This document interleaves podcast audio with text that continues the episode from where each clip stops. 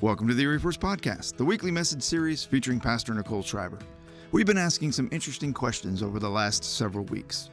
What do you think is the most quoted verse in the Bible? How about the most loved? Or what do you think is the most difficult verse in the Bible to deal with? We've been diving deep into these questions in a series called The Most. Today, Pastor Nicole will conclude our series by discussing the most sobering verse in the Bible. We're asking Would a loving God really punish people with a place like hell? It's a heavy topic, but one that we cannot afford to ignore. So let's get started today and conclude our series.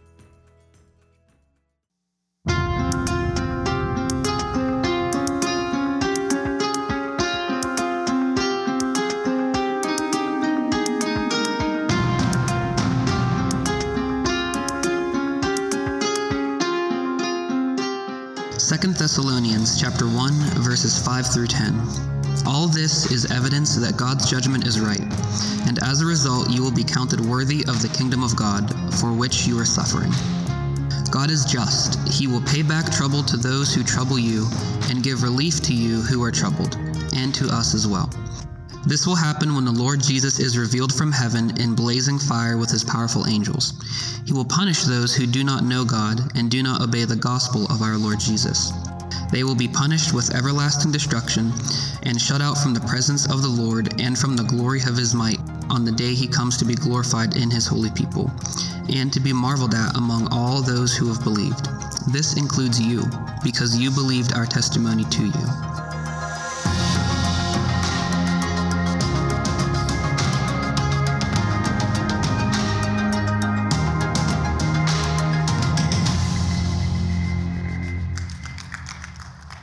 Well, good morning. Um, I have a joke, but I'm only going to tell you if you promise to laugh. Can, is there any Scouts honor out there? Are you in the mood for a joke? All right, it's been a long week with lots of snow, so I thought I would start out with a joke. All right, so here it goes. I'm always nervous when I start with one of these. So, an Illinois man uh, left his cold, snowy home uh, for a vacation in Florida. And his wife was on a business trip and was planning to meet him there the next day. So when he reached his hotel, he decided to send his wife a quick email to let him know, let her know that, that he had arrived. Now, unable to find the scrap paper on which he had written her email address, he did his best to type it in from memory. What a guy. Unfortunately, he missed one letter and his note was misdirected. Everyone go, oh, what's going to happen? Okay. The email instead went to an elderly preacher's wife whose husband had passed away only the day before. Everyone say, oh, that's terrible. So when the grieving widow checked her email, she took one look at the monitor, let out a piercing scream, and fell to the floor. And her family rushed in to see what was the matter, and they saw the note on the screen. It said, Dearest wife, just got checked in. Everything prepared for your arrival tomorrow. From your loving husband. P.S. Sure is hot down here. good job. You guys did a good. You can groan, you can laugh. Thank you, Gary, for the clap. I couldn't resist. So, the verse that we're looking at today uh, is not as popular as For God so loved the world, He gave His only begotten Son, or as comforting and warm as The Lord is my shepherd, I lack nothing. But these verses are equally loving as those. Even though you just heard them read to you today, and you might be thinking, oh, Pastor Nicole, they don't sound very warm and fuzzy today. Uh, these verses, I want to convince you today as we walk through this word that they are equally loving. Today is the last Sunday in our series called The Most, and we will be talking about the most sobering verse. So, this passage comes from Second Thessalonians. And the backstory is that Apostle Paul had to write a second letter to the Thessalonians to explain his first letter. So, what he realized is all the things he was teaching the, the church, uh, they weren't understanding all of it. And so, he writes another letter just a few months later. Now, Paul was still in the city of Corinth. Uh, he wrote the second letter from there, and it was about 50 years after Christ was born. So, about 20 years since Christ was crucified and resurrected. So, he was writing this letter to people that actually had seen and and known uh, Christ dying on the cross and rising from the dead. So, these people were very much aware of what was happening. And Paul had learned that there was a great deal of confusion in the church uh, regarding the second coming of the Lord. And so much of what you just heard read to you is Paul's attempt to clear up what the scripture is saying about the future of humanity. Now, what we know uh, from, from the scripture is that even now, at this very moment, our Father is preparing a place for Christ's followers. And, and in the kingdom of God, He's building this beautiful, amazing kingdom that if you're a follower of Jesus, you will dwell someday. And in that kingdom, there is no sin.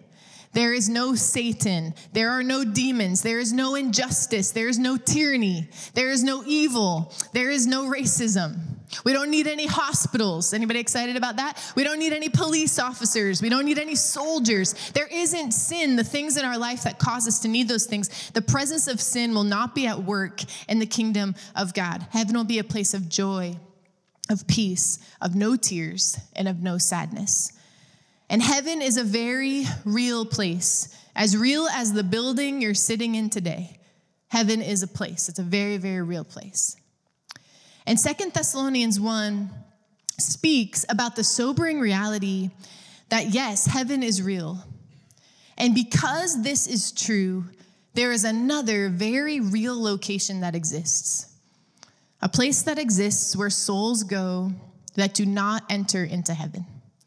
And this is a biblical place, and this biblical place is called hell. Now, the evangelist D.L. Moody reportedly uh, was sharing Christ with a young man. The man had trouble understanding his need for salvation.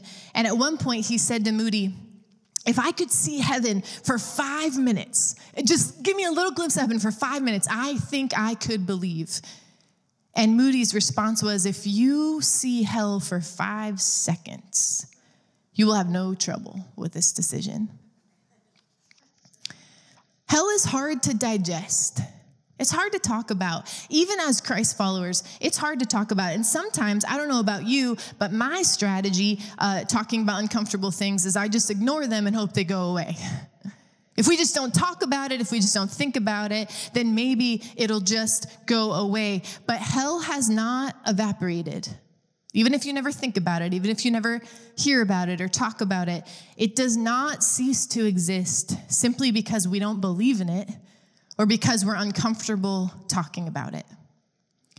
So, the most common reason the idea of hell is rejected revolves around this question. And this, this question I have asked myself several times, and I wonder if you have too. And I think it's a natural question to ask as a human being. And the question is but how could a loving God punish anyone with hell?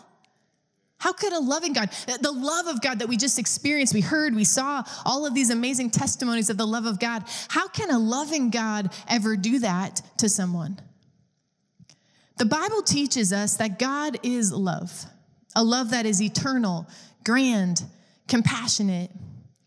And just because God is loving does not mean he loves everything. Just because God is loving does not mean he loves everything. In fact, the scripture talks about there are some things that not only does God not love, God hates. He hates murder. He hates abuse. He hates selfishness. He hates pride. No sin can come near a holy God. And it would not be very loving of God to look at something like child abuse and say, Yeah, I'm not really bothered by that. The loving God that we have is bothered by things that hurt us. And because our loving God hates bad things, he does something about it. He says, Look, it's not fair. I am just. I'm not just loving, I'm also just. And there, therefore, sin must be punished. Sin must be put to death forever, and only perfect things are in his perfect kingdom. I like this quote, it describes it well. God's wrath is not a cranky explosion, but his settled opposition for the cancer of sin. This sin is eating out the insides of the human race, whom he loves with his whole being. God hates sin because it hurts us. God hates sin because it hurts the people that he loves. And so a loving God punishes and puts sin to death. That's what a loving God does. He doesn't ignore it. He doesn't say it's okay. He doesn't say everything's okay. He says, This stuff that's hurting my children cannot exist anymore. It must be put to death. Part of our passage today in Second Thessalonians 1 6 said, God is just. He will pay back trouble to those who trouble you. This means God will settle up one day. He will right every wrong. So even if when you are on earth, you are um, horribly injusticed, and that is a terrible, awful situation to be in, I want you to know that that won't be like that forever because God is loving and He's just.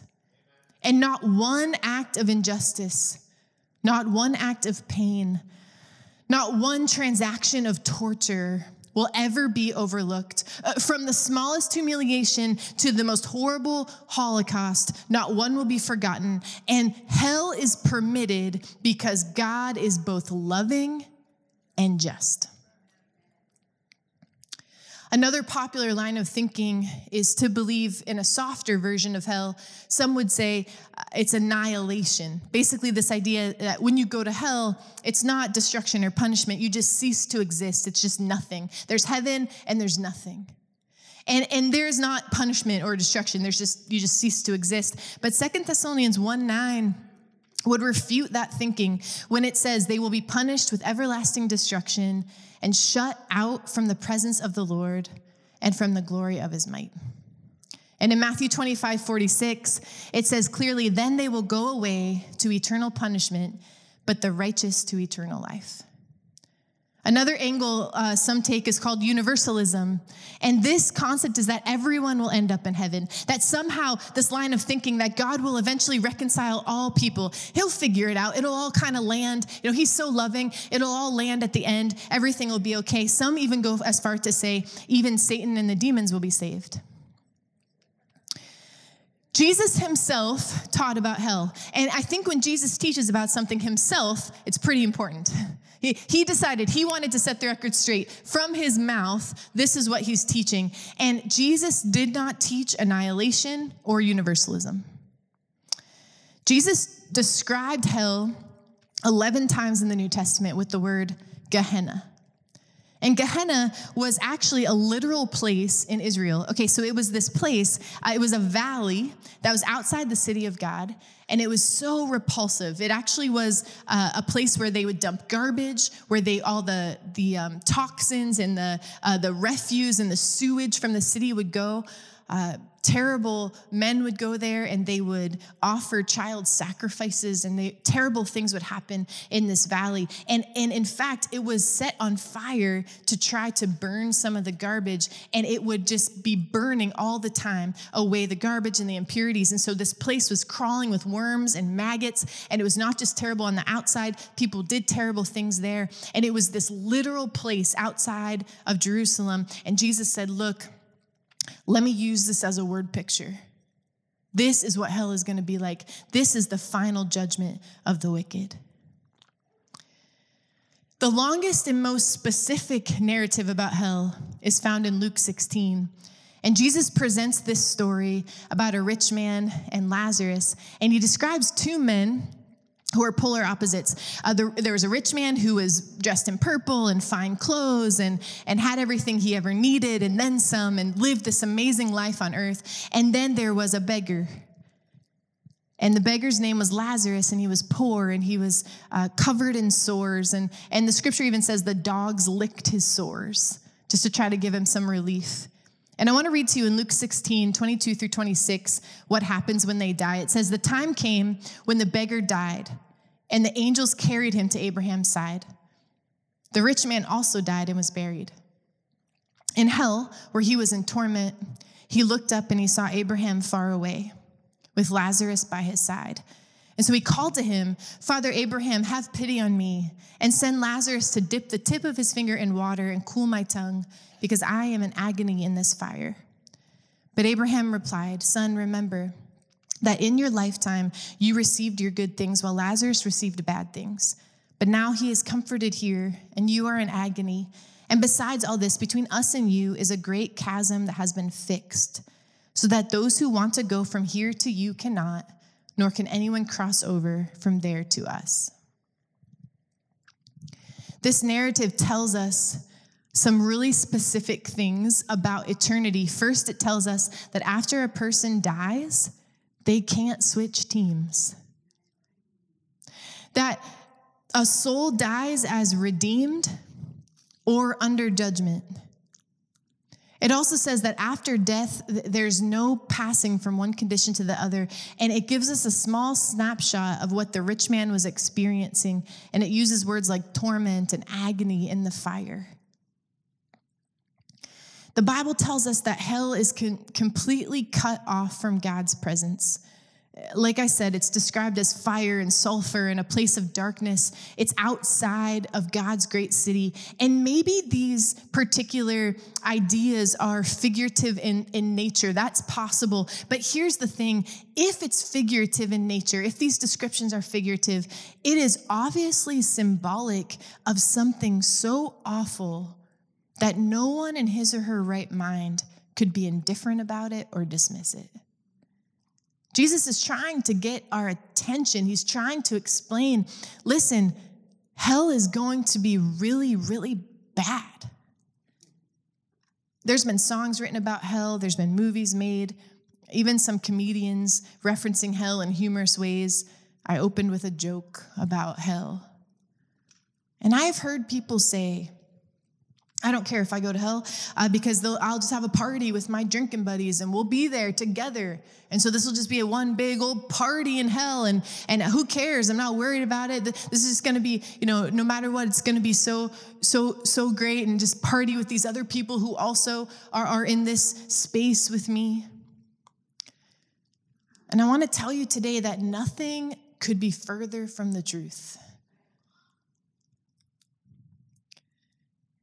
Friendship, even, is from the Lord, whether you believe in God or not.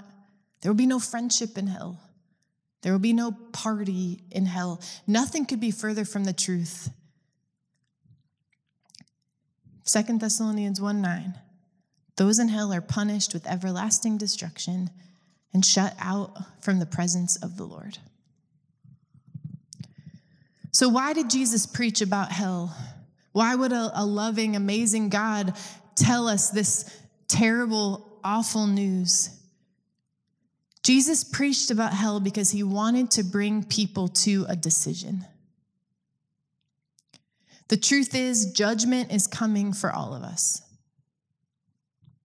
And we will face two destinies. We will either decide and accept God's gift of salvation, or we will reject it. And knowing the truth about hell can motivate us to make our salvation solid and sure. The scripture says hell is not just for really, really bad guys like Hitler and Osama bin Laden. It's a reality for any human soul who rejects the gospel, even the people that are doing good works their whole life on earth. If they do not understand the gospel, it is a reality for them. Hell is bad news. It's sobering. I don't want to water it down this morning. I don't want to make light of it. Hell is bad news. It is bad, bad news. And if God was cruel and unloving and distant, he would not give us any option but hell. He would say, Look, your sins, your failures have kept you from me. I can't have sin around me. I'm a holy God. And therefore, because you messed up, because you made these mistakes, you can't be around me. That's what a cruel and distant and unloving God would do. But tucked uh, in the most sobering verse in the Bible, tucked right next to this warning uh, from a loving God about hell, is the best news of all time. And this is what it says is that instead of punishment, you can spend eternity in glory with Jesus. Second Thessalonians 1 7 describes the moment the Lord Jesus Christ will be revealed from heaven in blazing fire and with powerful angels. And the scripture says it will be a day of great glory and great rejoicing. And those who believe and obey Christ will then meet their Savior face to face. Every question will be answered, every tear wiped away, every heart mended. Yeah, thank God for that. If we don't understand what we are saved from, we can't appreciate what we're saved to. We need to understand what hell is all about and where it is we aren't going to go for us to have this great joy and anticipation for the kingdom of God that He is creating for us. You see, God in His love has done everything possible to deliver us from hell. He's done everything He can to keep us from that place. And in the most loving and just way, he describes that place to us so that we know that we can make a decision to turn from it. But his justice requires that he punish sin, but his love provides salvation freely for all who accept it. And Jesus gives us an invitation to believe the gospel. He gives us an invitation to identify ourselves with him. He says in the scripture, Whoever acknowledges me before men, I will also acknowledge before my Father in heaven. I think sometimes as Christians, we, we have this moment, we have this experience, and then we forget that truly your sin will still have to be reckoned. Your sin will still have to be taken care of. You have sinned, and that sin will need to be punished forever. But a loving God says, Look, you deserved it. It was your sin, but I'll take it. I'll do this for you. This sin will need punished. It's not like we're just forgetting about it or, okay, no big deal. That's not at all what the message of the gospel is. The message is Jesus Christ will take that sin that needs punished and he will bear the punishment in your place. But the choice is yours to make. You will live forever. That's how it's designed. Everyone listening to this this morning will live forever. Everyone on the outside of the walls of this church will live forever. Everyone will live forever somewhere. Whether you believe you're going to live forever or not, that's the reality of the situation. And you will live forever somewhere in a very real place called heaven or in a very real place called hell. Jesus speaks of heaven and hell more than anyone in the whole Bible. And the wrath of God is mentioned about 600 times. And the wrath of God is spoken to create in us a sense of urgency. The clock is ticking. And after this life, you can't switch teams. There's no second chance. And so, in that urgency, not in that fear, not in that emotion, but in that urgency, you better get it straightened out with Jesus right now while there's still time, because it's a fearful thing to pass into eternity without assurance. The God who sees and knows all will judge the living and the dead. I want you to be concerned about that. That should concern you. And God tells you about the consequences of his wrath so that you will have a sense of urgency, so that you will know you're in the dire need of a Savior. And he invites you to come and he invites to rescue you from the hell that we're all barreling towards. Speaking as candidly and as clearly as I can this morning, if you are not sharing the truth of the gospel with your family, with your friends, with your coworkers, then you either don't actually believe what the Bible says about hell or you don't love them enough to tell them the truth.